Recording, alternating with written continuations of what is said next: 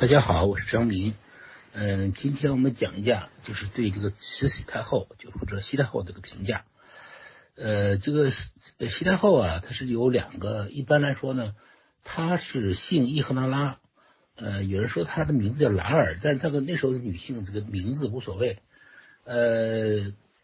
一般来说，就是在历史上我们称她吧，就是慈禧呢是她的这个尊号。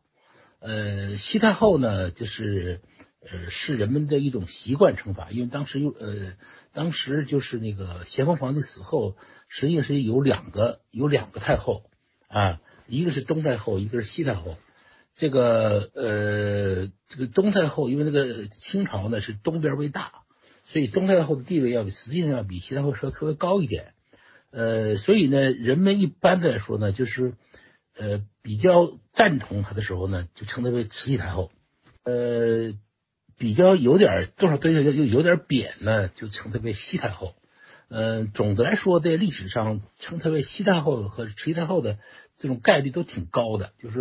就后人都就是这两个称谓是并用的啊，很少用她的这个姓，就是用她的姓氏来称她。当然也有了，就是比如说像那个康梁他们。一口一声就是那拉氏啊，等等啊，也可以。我们今天这样吧，我们就取一个中间的状态，就称它为西太后了。这个西太后啊，它是个遗术，就是清朝啊，按道理说呢是不应该有这么个一个女人当政的，而且不仅有女人当政，这女人是当的，就是从1862年一直当到1908年，就当了40多年啊。就是这个整个一个晚清基本上就是他在当家，而且呢，我们知道晚清恰恰又是一个转型时期，很重要的中国历史上非常重要的转型时期。这个转型转不好的话，这个后面的路就不好走。就是他，所以崔太后实际上是一个非常对中国近代转型是一个非常非常关键的人物。那么这个人物会这个人物在清朝出现。他其实跟那个就是此前的很多朝代，就是太后临朝，它是有点不一样的。为什么这么说呢？就是清朝啊，它是一个特别讲规矩，就是特别讲理学、特别讲规矩的一个朝代。他这个朝代呢是不允许女人没有什么地位的，是绝对不允许太后这个临朝的，他没有这个规矩啊。就是女人干政对于他来说跟那个太监干政一样，清朝是对他对这个事是深恶痛绝的。但是呢，你就怪了，他真的就出这么一个人物啊！这就是因为当时中国处于一个特殊的状态，就是如果没有一个这样一个特殊状态的话，可能这个情况呢就是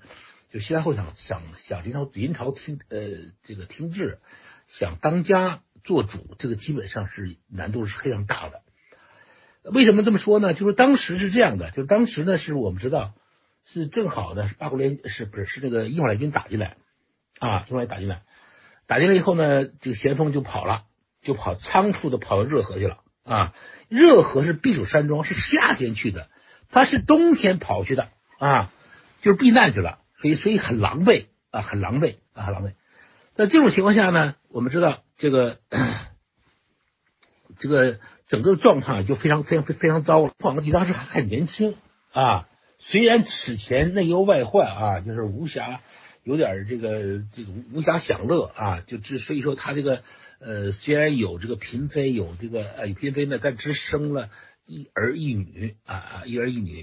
但是如果他不那么早死，不是这么颠沛流离，这么受惊吓。不是说你要把首都把京城都丢了，你想想这个事儿，这个此惊吓可不是小惊吓。那可能他还能活的话，他就还可能生出其他的儿子来。那么这样呢，就是说慈禧太后，就是这个我们讲这个西太后，他这个儿子就是我们讲这个同治皇帝载淳，就可能不一定。会成为那个就是不能改的这个太子，就属于这个啊，这个情况可能就不存在了啊，不存在了。那么他如果这个情况不存在的话，那么西太后就是我们讲这个，就他是叫母及子贵当太后，她就当不了太后了啊。那么此后的其他事就谈不上了啊，谈不上了。那么即使是她当了太后啊，当太后，事实上按清朝的规矩，她也不能临朝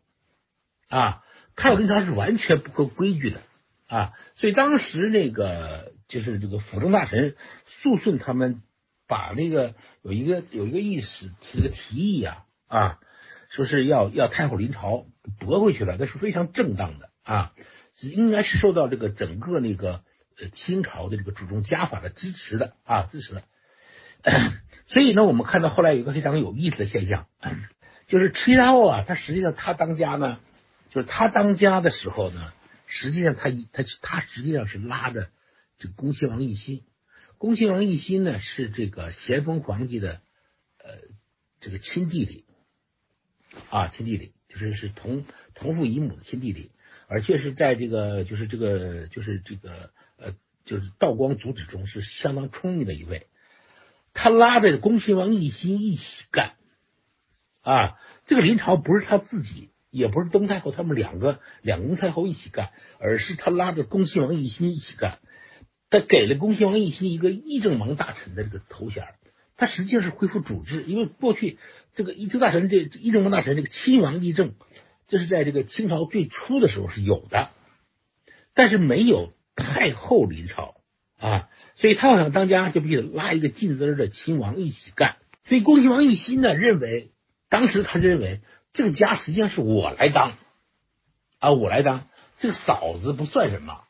因为他责任还小嘛，他6岁嘛，对吧？实际是我来当，我就是周公，我是周公来辅佐成王，他是这么个感觉啊，这么感觉。但是西太后很快就让他给他点颜色看看，你告诉你不是那么回事啊。所以当政没多少年，没多长时间就把他给撤了，没什么理由就给他撤了啊，给他撤了，撤去一切职务。后来在群臣们的反复的这种进谏下，才部分的恢复了职务，但是议政王大臣这个头衔没了啊。从此以后，虽然他始终都要拉一个近支亲王跟他一块干，因为如果不这样的话就不合乎清朝主制了啊。一到最后，为什么那个庆亲王奕欣那么贪腐，他还要拉他？因为他没有别人用，他一定要拉一个近支亲王一块有干。但是从恭亲王奕欣以后，恭亲王奕欣就是前半部以后，实际上这个亲王就是个摆设啊，这是他的秘书啊，实际上他是太后临朝，实际上是自己当家啊，自己当家。那么我们知道，就是我们先讲啊，就是讲先后这个人他的这个好处啊。这个人的确他有长处，就是他能够秉政40多年啊，这个让这大臣们都服气，至少你不敢造反。这一点呢，他还是有他的过人之处的。就什么呢？这个人呢很敏感，很敏感，对政事很敏感，而对人也很敏感啊。曾国藩见他的时候，因为打平了长毛之后，他们见了好几次。他以曾国藩开始做的是直隶总督嘛。啊，也是在北京附近啊，在保定，所以他见了很多次啊，见了很多次了。但是这个曾国藩对两宫太后，尤其对西太后印象不好啊，所以这个两宫才地平平啊，就是见面也说不出几句整话来，这样的话说不出来，他挺失望的啊，挺失望的啊。这个但是呢，反过来，这个西太后对曾国藩印象不错啊，印象不错，所以一直对曾国藩就非常信任，非常不错。也就是说，这个人呢，他还是会看人啊，对人和事都很敏感，有着女性的一种特殊的这种直觉，这一点呢是他的长处。所以呢，一般的来说，臣子们想蒙他，大事想蒙他很难啊，就是你蒙我一次，第二次你蒙不了我了。啊，所以一般的来说，就是说他对这个事他明白，他至少我知道你这个东西是你是不是骗我，这个我清楚啊，这个清楚。他自己很好啊。再一个呢，他由于他没有什么文化啊，没什么文化，没什么文化呢，他就没有什么，没得很多的教条，就他不像很多那个有文化的皇帝啊，就教条很多。就比如说你要想干嘛，你要想引进个什么东西啊，你要想去破坏点规矩啊，破就是比如说跟洋人打交道有一些规矩啊，就是你比如说你开个学校啊，同文馆啊，你比如说引进点东西了，这个东西他对有些皇帝就很就是比如他咸丰就很多障碍，他就没有。他没有教条，而且呢，他有一点就是说，一般来说的皇帝呢是不会感恩的，他不会感任何人，天下都是你的啊，所有的臣子都是你的，都是他即使救你的命，他是为他该着的，该为你服务啊，你不用感恩啊，你不用感恩，就是职能是什么呢？就是哪怕他救了你的命，他都要感你的恩，你杀他他也要感你的恩，这就是就是皇帝的天下就这个规矩啊，但是呢，由于西太后她没有受什么教育嘛，没读过什么书，她的教育就是什么呢？就是小传统教育，就是我们讲的就是戏剧教育。她呢又看当时在她之前呢，这个清宫流行的戏剧呢是昆曲，就北昆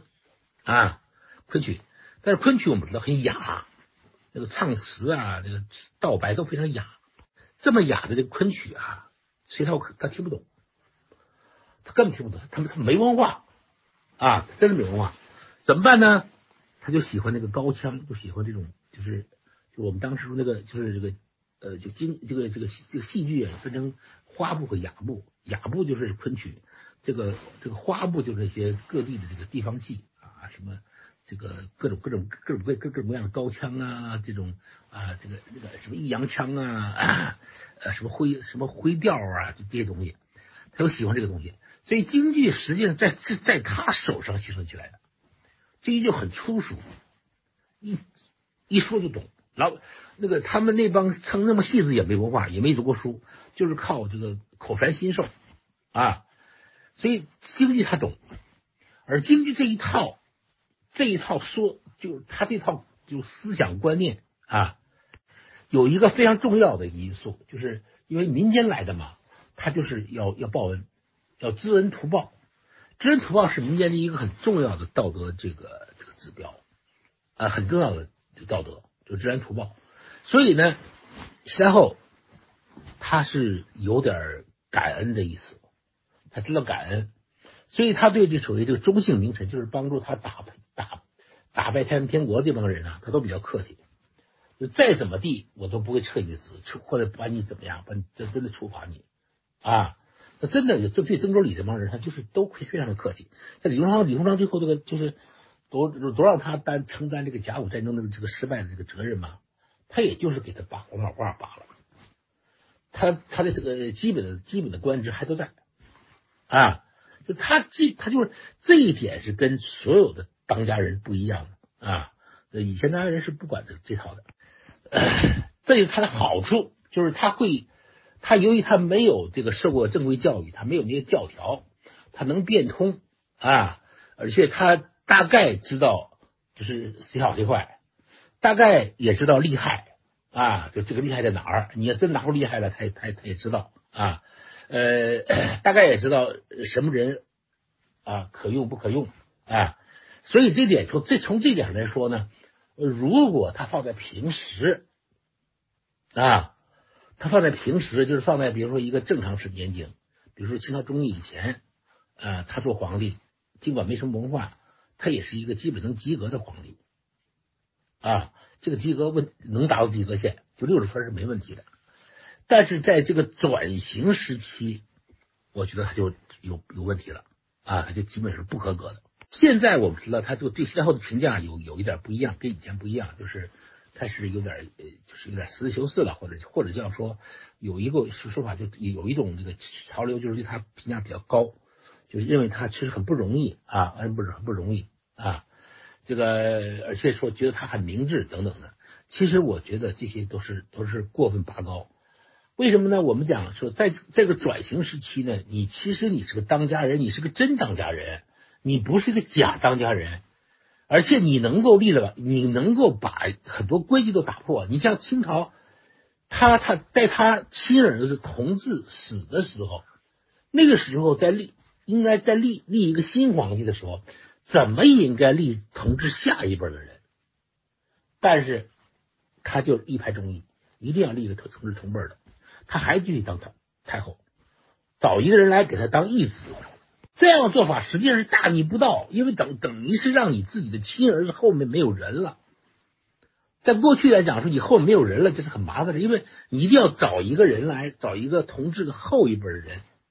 啊，就是找一个从宰字辈后面那个溥字辈的找一个人来给他当继子啊，来继承，来给他就是有给他当儿子，然后呢就把这个血实传下去，这是规矩啊，这是规矩。这个礼汉人就是礼法中，这当然这满人也继承这个礼法中，这是很重要的一点啊。所以当时就有人死谏嘛，死谏也没有用，你死该死，我就是要，因为我就是要当权。所以这一点来说，就先后对这个权力的这种欲望啊极其强烈，到了这个异乎寻常的地步。那么你这么强的权力，你要找一个，比如说光绪皇帝啊，载湉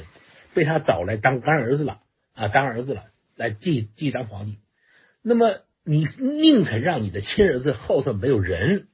你也要这么干，就是因为你还要当太后，因为你要当太皇太后，你就不好干政了啊。那么你当也行啊，你能把这个转型转过来也行啊，就是你能够比较好的适应这个转型时期的需要也可以啊，但是我们看的不是这样，不是这样的啊。就是我们知道整个洋务运动啊，实际是地方导向的，就是一些地方大员搞起来的。我们知道那个时候中国最重要的任务就是向西方学习啊，你不论怎么学，你从哪开始啊，中央开始学是对的，但是恰恰我们看到中央政府基本没有作为，中央政府也就是弄了个同文馆，最后还弄了一个半吊子同文馆，根本就不称职同文馆，就开了个学校，剩下的事儿啊都是地方拱的。中央就有一个机构，就是总理衙门大臣啊，总理衙门就是就是1860年人家打进门之后，人家要中国成立外交部，中国不肯成立，最后拖拖拉拉，最后成立了一个总理各国事务衙门，就假装就是外交部了啊。这个外交部可不是真的外交部，他当时成立的时候就安着心，什么时候就把他裁了，因为这个总理衙门一开始就是一个临时机构，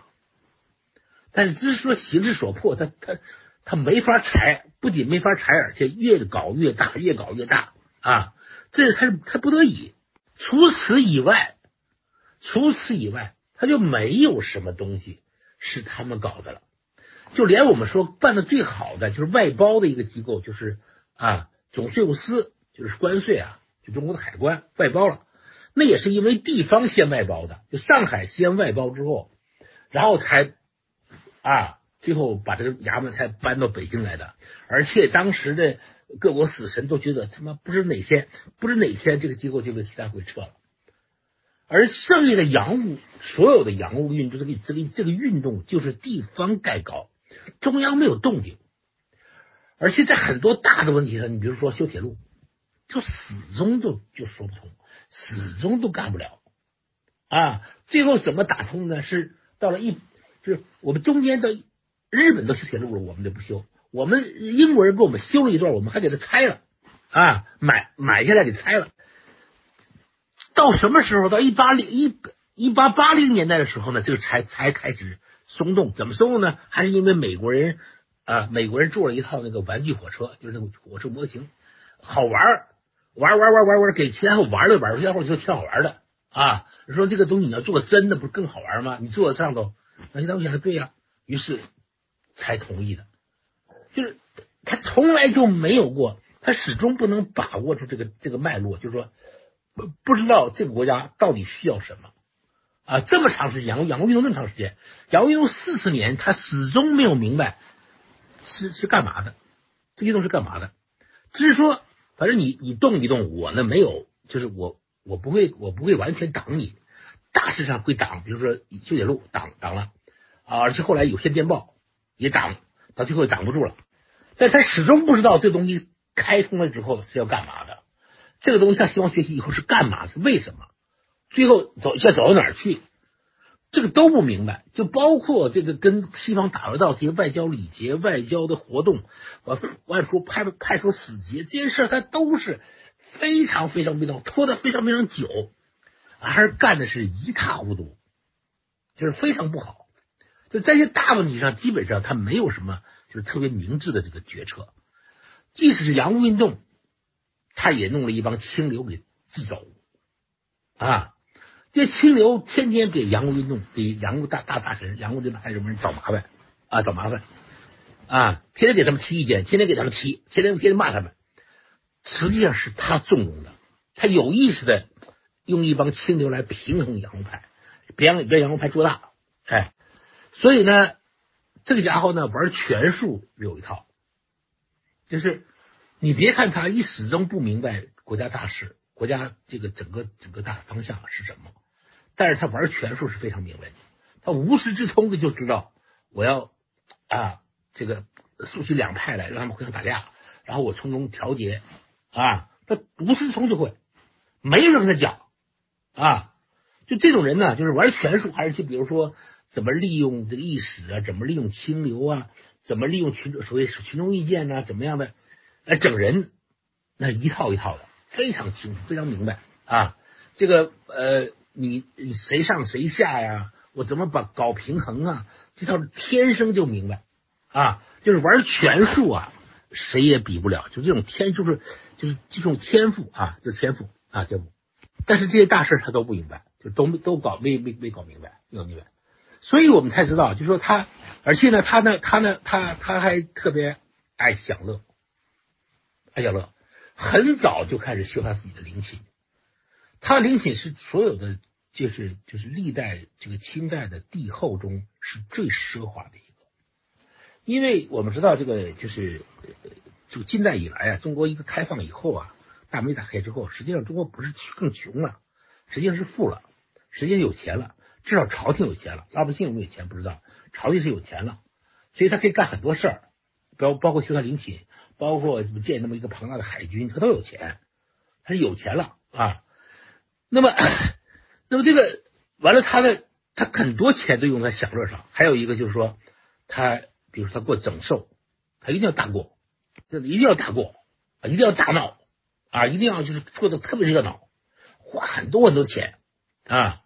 就是修颐和园也是，修颐和园就是他的确是侵占用了很多海军衙门的银子，所以使得海军呢就是成军之后始终就没有换过一条军舰，添过一门新炮，改就是已经其实早就很多的，就是这个李鸿章很多请求说是要给这个海军贴新炮，说不贴新舰至少把炮也改了一分钱没有，钱都哪去了呢？一个就是他都变成都变成人头费了，更重要的就是被西太后给侵占了。修颐和园修颐和园当然他也有借口了，他说我是建一个海军学校，建一个满族贵州海军学校这个海军学校呢实际上是个幌子了，因为你想在那会儿弄个昆明湖，你挖一个湖来建海军学校，胡扯嘛！你海军学校怎么也建到海边上去对不对？那个北洋水学堂是合适的，建在天津，天津靠海近呢，你建在那个昆明湖，你就是搞海军学校是胡闹嘛！实际上它不是海军学校，这个海军学校是个幌子。海军学校的人呢，就是分两部分，电机班呢就给他安安电线。给他安这个电灯这个就是搞这个就是这个轮机班呢，就给他当时那个进口两个小轮船就是游艇，给他开游艇说海军学校就干这个的，干学校的就是幌子嘛，实际上是不算享乐的，就这个人特别喜欢享乐但我们知道六十大寿很不幸的是赶上了1894年，正好正在庆祝兴头上，钱都花差不多了，这边打仗打败了最后就不得不操劳收兵败得很惨。那么清朝虽然之前也割过地，但是被俄国人骗去了嘛，就黑龙江以北、黑龙江以东大片领土，那个地方是没什么人的，这个也对清朝政府来说也无关痛痒，他们其实也不是很在乎的地方啊。但是这次败给日本啊，可是了不得，因为此前你这个英国、法国跟打仗，实际上基本上没怎么要过领土，就是割了一个小小的香港，当时准备就是英国人说我放货物的啊，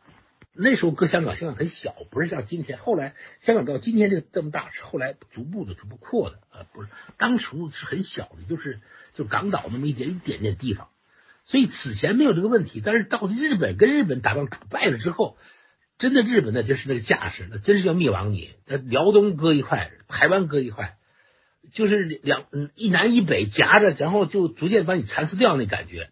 所以那个时候中国人真是痛感到有亡国了。夏后自己也明白这一点，他非常明白。所以你这国家到这个份上了，你真的要亡了，而亡了之后你怎么样呢？你不也更完蛋吗？你不也不行了吗？你太后还怎么当呢？对不对？那你首先亡国最早最难受的实际上是皇帝啊和太后啊，对吧？这点他应该明白啊。但是我们知道，我们看到后来的事情不是这样。按道理说，这个变法是一个必须的，就是只有这条路，华山一条路，不变不行，你就得向西方学习，就跟日本一样啊，就他们中国是。向西方学习，但是最后甲午之后就是学日本。为什么要学日本呢？因为日本学西方学得好，对吧？这个是一条路的问题。那么你也清楚，对吧？就是为了拯救为王嘛。那么当然这个时候他有一点尴尬是什么呢？就是他不能自己干了，因为此前呢，在甲午战争之前的光绪已经到年龄了，成年就有亲政了。他已经亲政了，在光绪之前呢，就是我虽然是亲政，但是事儿还是你决定。光绪也认账，因为他长期在他这个洋务的淫威之下的，怕死了都啊。光绪此前也认账，是吧？反正你当家就当家了。但是甲午之后，光绪也不太认账了，因为觉得这个妈也不过尔尔，输得这么惨。这个状况可不是一个小震动，而且爱新觉罗的子孙呢，他们这家这个皇帝呢，他有一个毛病，就是说他都比较敬业，他们当皇帝都当的比较敬业，他们不肯当那个稀里糊涂的皇帝，所以他就觉得我要为我祖宗江山负责，所以他要想以后作为，说我靠我这个妈不行了，他要作为。那么这个是，而且关键什么呢？就是你。因为皇帝亲政了，你就不能制度上你怎么人讲你都不能去临朝了，你就不能再管事了啊，你就必须得去啊靠边站，这是规矩。加上呢，整个的这个中国这个传统呢是不允许女性干政的，所以这个就骗鸡司晨嘛，为家之所，就是你不能母鸡不能打鸣啊，母鸡打鸣就家门不幸啊。所以当时这个舆论中，不管是满人也好。这个汉人也好，就舆论中对这个就是先后这个当家是有很多微词，所以要实际上他就是不可能再直接操作这个变法了，这也是他的尴尬之处。就他就这么练权的一个人，到这个时候他不得不放手了。当然我们知道他虽然到了颐和园修好了，但是他还是规定这个光绪呢，你虽然是你亲政了，你当家了，但是你必须得当时政府请示啊。每星期来一次，必须请示，你不能，我不放手，这个就是完全不合规矩的了。但是光绪也认了，说行，那我当时请示你。但是这个慈禧太后呢，真的是非常非常的练权，她根本不想真的放手。我们也可以理解了啊，说是毕竟你当这么多家了，对吧？政治玩这么多年了，对吧？你20多岁就守寡，然后就一直就等于嫁给政治了。你都玩这么多年了，突然之间不让你玩了啊，是很难受。但是问题是，这个你如果就整个的形式也好，这你的主人规矩也好，你的主人家法也好，你都指向一个方向，就是你不能再干了。你必须让皇帝干了。在这种情况下，你还练拳，你就有问题了。所以他的心里讲说，他这个变法一开始他就不希望变法成功，因为变法一旦成功，光帝就有了事功了，就是我不仅我是皇帝，而且我还把事干成了。那么一旦这样的话，他就真的要退休了，他真的不能干了啊！光绪差就差哪儿？他没有事功，他没有成绩，他没有政绩。如果光绪真有点政绩的话，那么谁就真的是一点戏都没有。所以他从心里头，从潜意识就不希望变法成功。所以这个变法过程中那点事儿，就变法实际上没有什么过激之处，哪有什么过激之处啊？对不对？无非就是裁撤一些闲散衙门，无非就是有一些碰到了一些满人的特权。最大的变法就是改科举，不是废科举，大家注意啊，就是改科举那个内容，就是把八股文去了，改成车论。这个有什么呢？就你士大夫该考还是考啊，整体上没有什么大的，就这个变法没有什么激进之处啊，记住。但是呢，那些被变法伤及到这些满人这个群体们，就去嚷嚷、去闹、就先告状，他就乐意听，然后就反过来整光绪，就老整光绪。一个刁女人整啊，就是那种刁婆婆整儿媳妇那种办法来整光绪，所以光绪实际上是真的没法再干了，没法干，被逼得没有办法，就不知道这个变法怎么推进了。他要推变法，但是这他怎么都不能让他幕后高兴啊！就是他下令说，你们大臣都不许这个阻止底下上书，因为清朝有规矩说，这个只有4品以上的官员才可以直接上书，剩下的人你就要代转代奏。那么那礼部6堂官就是四个侍郎2个尚书，6堂官就把那个王造，就是礼部主事王造的奏折给挡了，他就生气了。我说我3令5时告诉你不给挡，你还挡，他一口气就把6堂官全罢免了。这个事儿事先没有跟那个崔太后商量，崔太后就借这个茬儿大闹，甚至发话说你不行，我就废了你。这很荒唐啊，因为在清朝历史上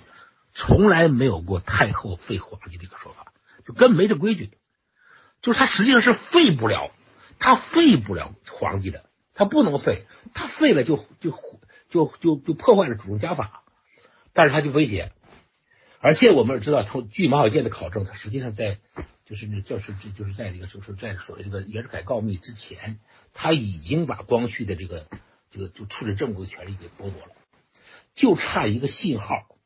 啊！什么信号呢？就是一个借口，然后我就正式的从颐和园杀出来。事实上，就是有人说是实际上是谭嗣同先发动的政变啊，就是要兵围颐和园。但是这个东西实际上是被其他后逼的，他们已经这些变法者已经被逼上梁山了，已经没有办法了。虽然说我们知道，我也不认为像康梁尤其是康有为这个谭嗣同他们的政务处置有什么高明之处，确实是比较蠢。不知道拉同盟军，连那个李鸿章他们都给踢到一边去了啊！这个跟那个以前跟那个像袁世凯他们关系也不好，袁世凯也不是他们同党，就是这么说。所以说啊，直到最后的时候没不行了，才被逼急了。但是被逼急了，实际上是其他后逼的，把光绪已经逼得没路可走了啊！他们才处理下车。开始不是想找袁世凯，是想找聂士成，要找王造去找聂士成。王造说：“我虽然认识他，但是我想说服聂士成去跟我们一块干兵围颐和园是不可能的事情啊！”当然，谭嗣同去说服袁世凯兵围颐和园也是不可能的事情，因为他们并不是铁哥们儿。你凭什么让人家跟你这么冒险？因为毕竟他是光绪的妈。啊，你儿子反抗母亲要这么反抗，以用武力来反抗，你这是放在唐朝是可以的，但是放在清朝那是不可能，这是不可以的，这是大忌。而且关键是，这个光绪皇帝并没有下诏书，他如果真有一个密诏，他自己签，他这盖印的一个密诏，一个亲手书写的密诏，这个也行。你并没有这个密诏啊，所以无论是聂士成也好，还是这个袁世凯也好，都不可能干。那袁世凯，你找聂士成就罢了，你找袁世凯知道了你这个事儿，他不去汇报，他不去报告他的底层上司荣禄，这也是不可能的，因为他要不汇报，他就有罪过了。那么事实上就是说。事实上，虽然我们说袁世凯从后来看，从什么春秋大义来看，讲袁世凯你是错的啊，因为你应该为变法献身，但是你那个时候你要求人们这么干，实际上有点过分啊。他实际上是谭嗣同是破釜沉舟了，是要干了，但实际上这个事情呢，只是什么呢？只是给了夏侯一个借口，所有的效果就是给夏侯一个借口，一个非常合适的借口。我从那个颐和园杀出来，我重新秉政这样一个借口。所以呢，这个尽管这个光绪旁边都是齐太后的耳目，齐太后完全清楚就是兵围颐和园这个事儿，找袁世凯的事儿，光绪都不知道，完全不知情。但是他就把死盆子扣在光绪头上。他这个政变之后，就戊戌政变之后。他最恨的其实不是什么康梁，也不是什么六君子，他杀这几个人，还有那些什么他把那个罢官的什么张英环呢啊，他们这帮人不是这些人，他不是恨的这些最恨的，他最恨的就是光绪啊，他自己的女人的这种心态，我从小就把你养大，你这样对我，你没良心这个人啊，你不孝，你没良心。他把这个东西，而且关键是你不光没不良心，你等于是你妨害我的权利了啊！他实际上光绪变成一个政，光绪已经变成他的政敌了，就是他光绪在那个时候就是变法一开始就变成了这样一个角色，他不是他的养子了，也不是皇帝了，而是齐太后的权力的对手啊！我的权力中的障碍。所以他最恨的就是光绪，所以他囚禁了光绪之后就一劲折磨他。我们讲我写过好多书篇文章，他怎么折腾，就是很快政变之后就是皇帝的生日，千秋节，在过去那个时代，皇帝的生日就是国庆啊。千秋皇帝的生日，他让唱戏，唱什么戏呢？唱《白帝城》，就是刘备死的那个戏，满台都是白幔帐。白盔白甲啊，白班长唱戏人都懵了，是什么皇帝生日唱这种戏，就是要整光绪，后来又好多次借唱戏来整他，把他囚禁起来，甚至有人传说都是衣食不周等等的，这都是小事，就是精神折磨是非常厉害的啊，非常厉害的。比如说唱的《天雷暴》，就是那个雷公电母把那个不孝子劈死的。本来是一个雷公跟电母，就是演雷公的京剧要雷公电母要人来演嘛，一个雷公跟电母就行，他们架五个，哎，各来五个，使劲劈啊，劈死不孝子。看完戏以后让光绪发表过后感言啊，就这种折磨非常非常常见，这样折磨。那最恨就是光绪，所以他此后啊。此后我们知道，实际上中国最大的问题是说，本来是学西方来应付亡国危机的，现在不学了，怎么应付？这是最大的问题。我此前也认为，这个齐太后呢，她可能最焦心的是这个问题，最让她觉得是难办的事是这个问题。后来我发现不是这样，在经过自己考察不是这样，她最关心的问题不是国家亡不亡的问题。而是首先要把这个皇帝搬掉，把我的政敌除掉，要换皇帝啊！我至于说亡不亡国呢，以后的事再说啊。我以后说，反正现在还没亡呢，现在没亡，我就先把这个事办掉。所以他最关心的事情啊，不是什么国家危亡，而是他自己的权势，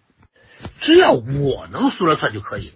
至于国家怎么样，以后再说去，我就不想那么多了。我先想的是这个事儿，所以他此后就是他政变之后，一直到这个义和团啊闹大了，他逃跑。这期间他最操心的一件事就是怎么把光绪干掉，给废了。他首先先把光绪干掉，然后就马上放出风来说光绪重病。其实光绪那时候基本是没有病，身体还是比较不错的，没有什么病，说重病，不断的放出风来，然后不断的从民间请那个说名医进宫，每一个名医都发表这个发出诊脉，就说光绪重病非常严重。然后呢，这个事儿呢就把这事通报给各国使馆，各国使馆说我们认为不是这样。你们如果说是光绪重病的话，那我们要看一看。我们这有医生啊，当时法国使馆有医生，有一个挺不错的医生啊，就是贝希叶啊。说你呢，说我们派医生去给那个进宫去啊，去诊断一下，看一看。那么强烈要求说你不能这样。最后呢，压力很大，最后先后也不得不答应，就让法国医生进宫，结果医生看。最后说光绪没病，没事儿。那法国医生这么说了，那各国都相信了，说那你们说的光绪有病是假的啊，是假的。那这个本来他是想说光绪有病，然后就真的把光绪给弄死完之后呢，就说他病死了，然后就名正言顺的换皇帝了啊。他本来是这个事儿，那么这一招就被这个法国医生进宫啊给破了。给破了之后呢，他又很焦虑啊，说这怎么办？所以他这个时候就开始就是特别恨这各国使馆，就是后来庚子就是义和团时候，他攻打使馆是有根苗的，不是说一下就把事来了。从那时候就开始恨你们老干涉我。这个这期间他还征求过很多人的意见。其实除了就他身边那几个人啊。身边有几个就是那个一些那个满族亲贵啊，剩下的人实际上都不同意换，包括他很信任的荣禄都非常委婉的跟他讲说这个皇帝不能换。然后呢，征询各封疆大吏的意见，这个本来是那个两江总督刘坤一和湖广总督张之洞两个什么联合上奏说不同意换。后来事到临头呢，张之洞就是滑头，张之洞的人就是滑头，一向是滑头。以后我们可以再讲讲他，特别滑头，就不干了，不表态。但是刘坤一就表态，刘坤一呢是属于这个湘军出身啊，比较直啊。他说这个不行，他说这个君臣之分已定，中外之口难防，说这个事儿不能换啊，不能换。后来他们到那个哪儿啊，就到他们当时那个北京那个。前门就朝阳门外有一个关帝庙，传说是最灵验的，就是从明朝开始就是这个庙就特别灵验，就特别他们有的大事都要到那去求签儿，到关帝庙求签儿说你也不能换啊。就这个时候其实他应该明白了，满朝文武稍微明白点事的人都认为不能换啊。而且外国使馆的压力又很大，他们都不同意换啊，不同意换。他们外国人使馆把这个光绪视为这种中国改革的一个象征，你要如果把这个象征这个废了的话，就认为你中国不改革了，以后这就会往后开倒车往后走，所以他们就坚决不同意。这个时候应该按道理说，稍微按他以前的性格，应该是知难而退了，差不多了。但是这个家伙不行。就是鬼迷心窍，他一定要换。他采取了一个迂回的办法，他给谁呢？给光绪找了个儿子，这大哥啊，就是这个溥俊，就是那个端郡王载漪的儿子。这是一个很差劲的。那时候呢，这个其实是满族亲贵很多啊，那个子孙溥这个人很多啊，一把一把的，因为这个王朝已经传了100多年了，不是有多少人，200多年了，这个子孙很多啊，随便找，溥这边人可以随便找。现在找这个溥俊啊，是个特别差，因为他爹就是一个没有什么文化，就爱练武啊，那么一个浑人，就是他们是满人，就是个浑人啊。他儿子也是个浑人，就什么也不懂，也不识多少字儿，就是特别玩闹，而且他的思想观念特别保守，这么一家伙，就找了这么一宝贝来当，就是来给这个光绪当大哥，明摆了，而且已经他不小了，14岁了，再过2年就可以亲政了，就明摆了，就是说我就是要找一个差不多的，把你踢掉。所以这个事儿呢，当时也是叫朝野中产生很大的震动，但是没办法呀，你说你换皇帝你们不答应，但是我现在不换呢，我给皇帝找一个太子，你这个事儿总之你想当不出的吧，所以就找了，但是当时这个舆论你感觉大家都看得很清楚了，这个太子呢，其实对光绪一点都不在意特别的完了，当时给他找个老师，其中有一个就是徐桐，就是很保守的一个大臣徐桐说我教不了他，这家伙太难教了，说什么书都读不进去但是尽管如此，其然后就是尽管我找一个接班人是个混蛋，但是我也要找，我就是混蛋也比你光绪好，我一定要把你换下去，就是你才是我的眼中钉。我这个时候真正要办的事，或者是第一要办的大事，就是把这皇帝换掉。至于说改革不改革啊，说什么最后应不能应付什么外国的压力啊，中国会不会亡啊，他们不想，他想都不想这些事，就整个的政务都停摆了，整个所有的焦点全集中在换皇帝上。这时期就是一直到庚子那么在这种情况下呢，实际上呢，这个当然外国人也知道这个事，你的意思是这样，他们也非常反对。这个双方在这个问题上就较劲，就双方不是在改革不改革的问题上较劲，关键是在换不换皇帝的问题上较劲。换不换皇帝呢，在西方看来就是你换皇帝等于说你就完全倒退了，我们最后一点希望都没有了。对相对来说，就是我换了皇帝我才可能干别的，我才可能把我这个权力这个路上的最后一个半小时，就大半小时搬掉，否则我的心里不安因为你就是我政敌了所以所有的政务全纠结在这个问题上这个问题上。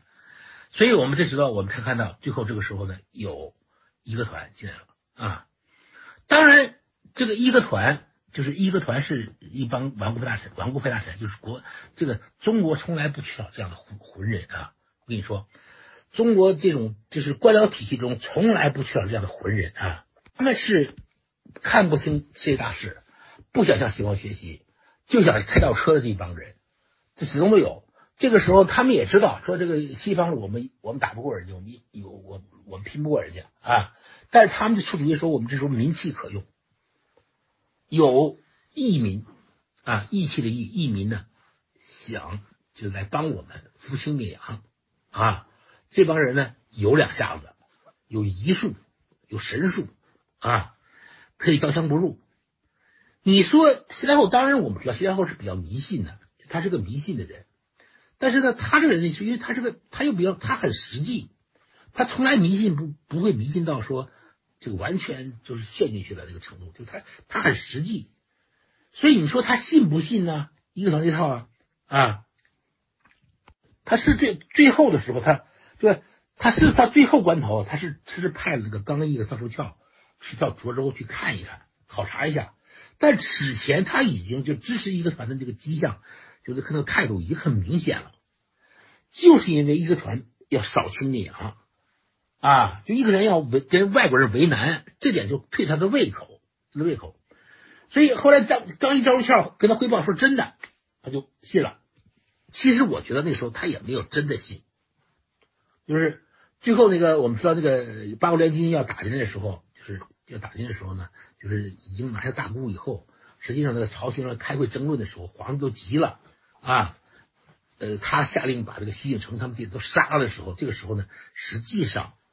实际上他也并没有真的有把握说义和团真的可以把洋人挡住，因为皇帝当时就说明确说了，徐景成都明确说了，说这个乐团是不如赤的，说不是没有用的，是挡不住洋人的啊。他并没有真的去把他们就从这点上驳掉，他就说这个洋人，因为此前那个谁呢，就是那个载漪他们，因为载漪的儿子要当皇帝了嘛，要继承了嘛，载漪他们造了一个假照会，那假照会我看过，非常拙劣的假照会，那假的不能再假了，就这个假文书没有这么假的，外国人的照会没有这样的体力，就没有这样的说法，没有这样的用词啊。但是三后就信了，就是认为洋人要全面接管这个中国，这是不可能的嘛，他就信了。关键是他从心里头愿意信，就是那个假的东西，之所以被当真，就是因为他心里头就想他是真的。这个问题呢，所以这个问题实际上他就是说呢，就说这个就是这个结症啊，症结就在于说他这个权力的对权力的这个在乎啊，对权位的这个在意啊，是已经达到了无以复加的地步，所以什么都可以不顾了啊，什么都不顾了。然后我们知道就宣战了嘛，宣战了就开打了，这边内里头去攻打使馆，攻打西什库教堂，外面呢跟八国联军作战啊。其实作战的时候就很明显了，就是不论是那边打里面的战争还是外面的战争，一个团都没有什么用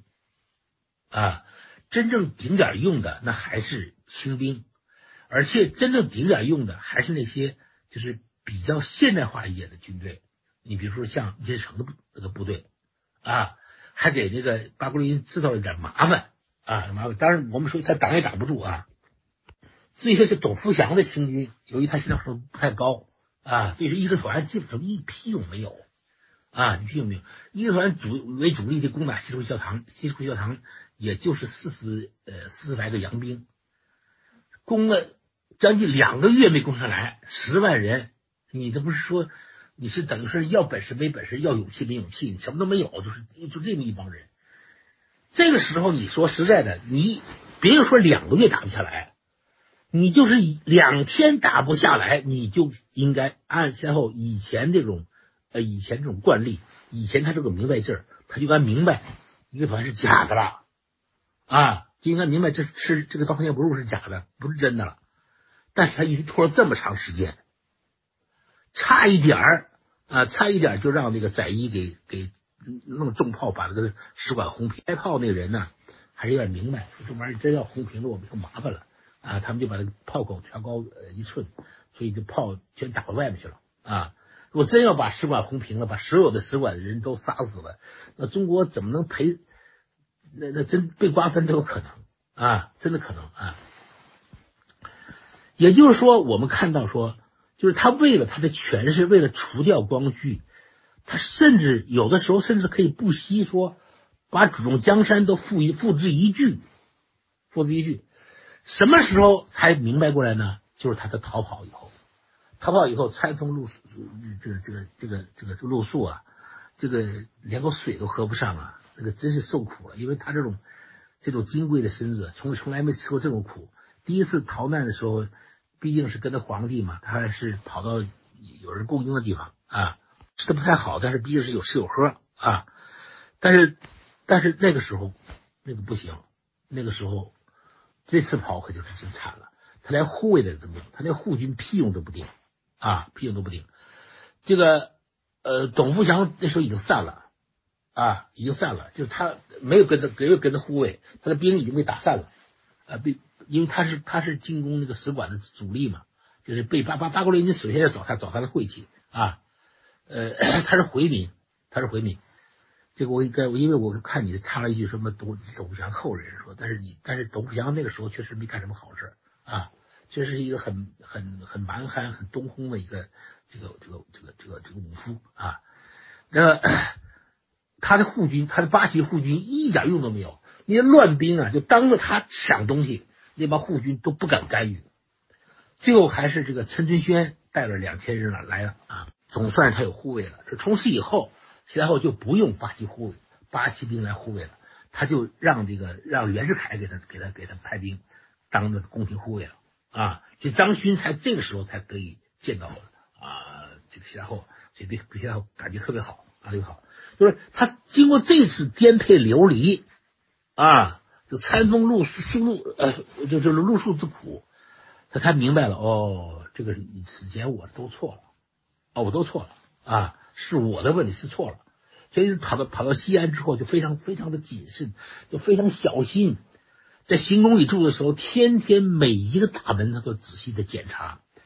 所有全宫整个宫廷里头，就整个那个行宫里头，所有人那个吃米，他都要亲自量，不能多，因为就是我现在穷了啊，就是特别的谨慎了啊。同时啊，他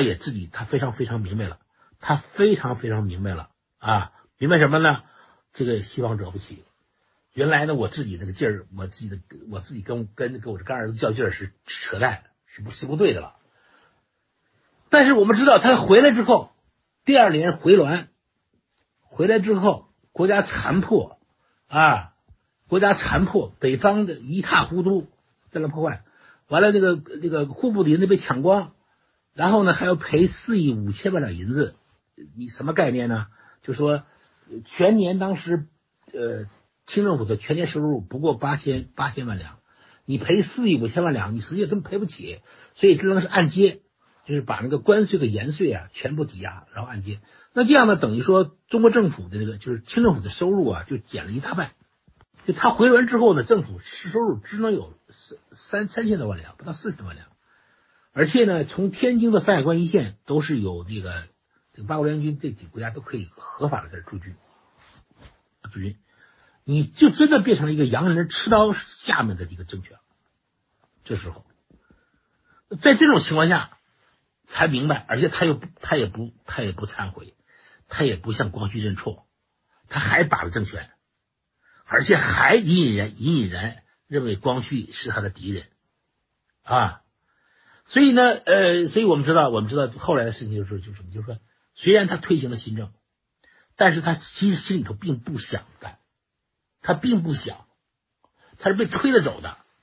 啊。就是当时我们知道那个就是有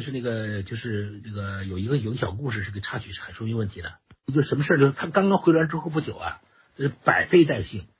那个前门楼子是被那个谁啊，就被那个义和团给烧掉了嘛。前门楼子是这个朝鲜的脸面，就是内城的正门嘛，啊，第一大门。这个前门楼都没修呢，他却拨出钱去修什么呢？修一个北京的城隍庙。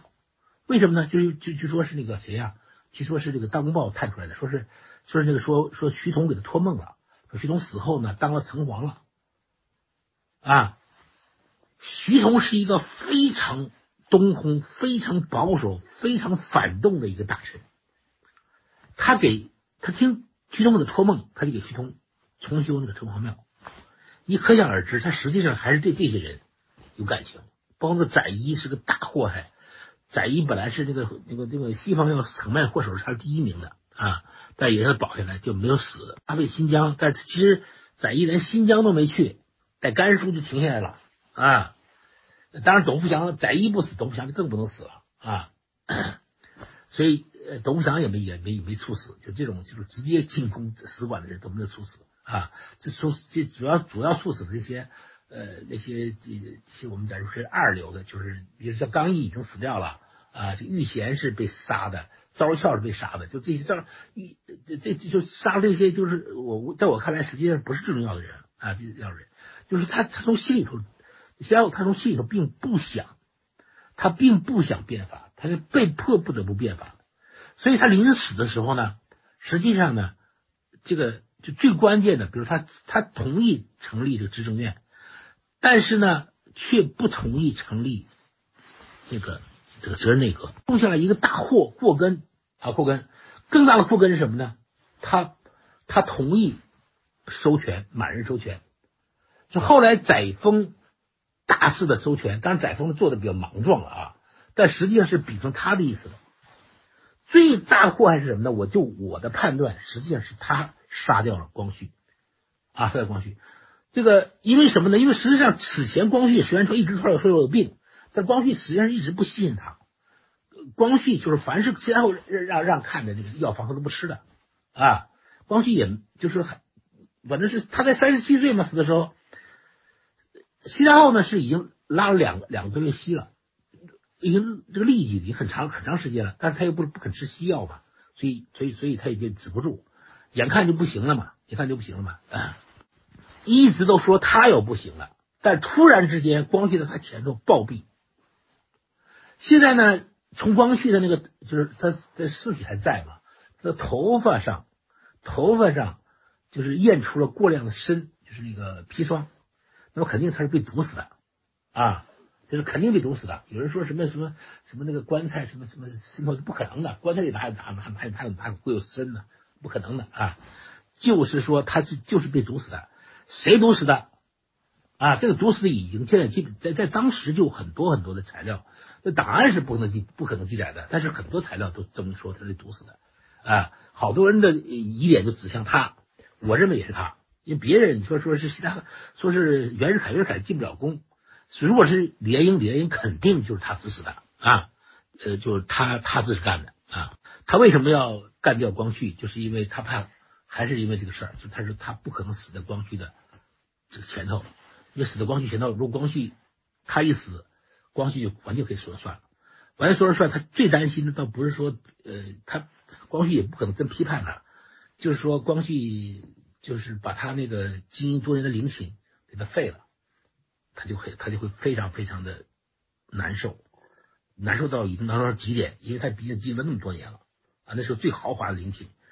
那么光绪的理由很充分呐，你不是说咸丰的你有咸丰的配偶啊，那你跟咸丰合葬不就完了吗？对不对？这个是非常在理的事儿啊，对不对？所以呢，他就怕这手，我觉得他就怕这手，所以他一定他死前把光绪毒死，然后他就死了。所以说，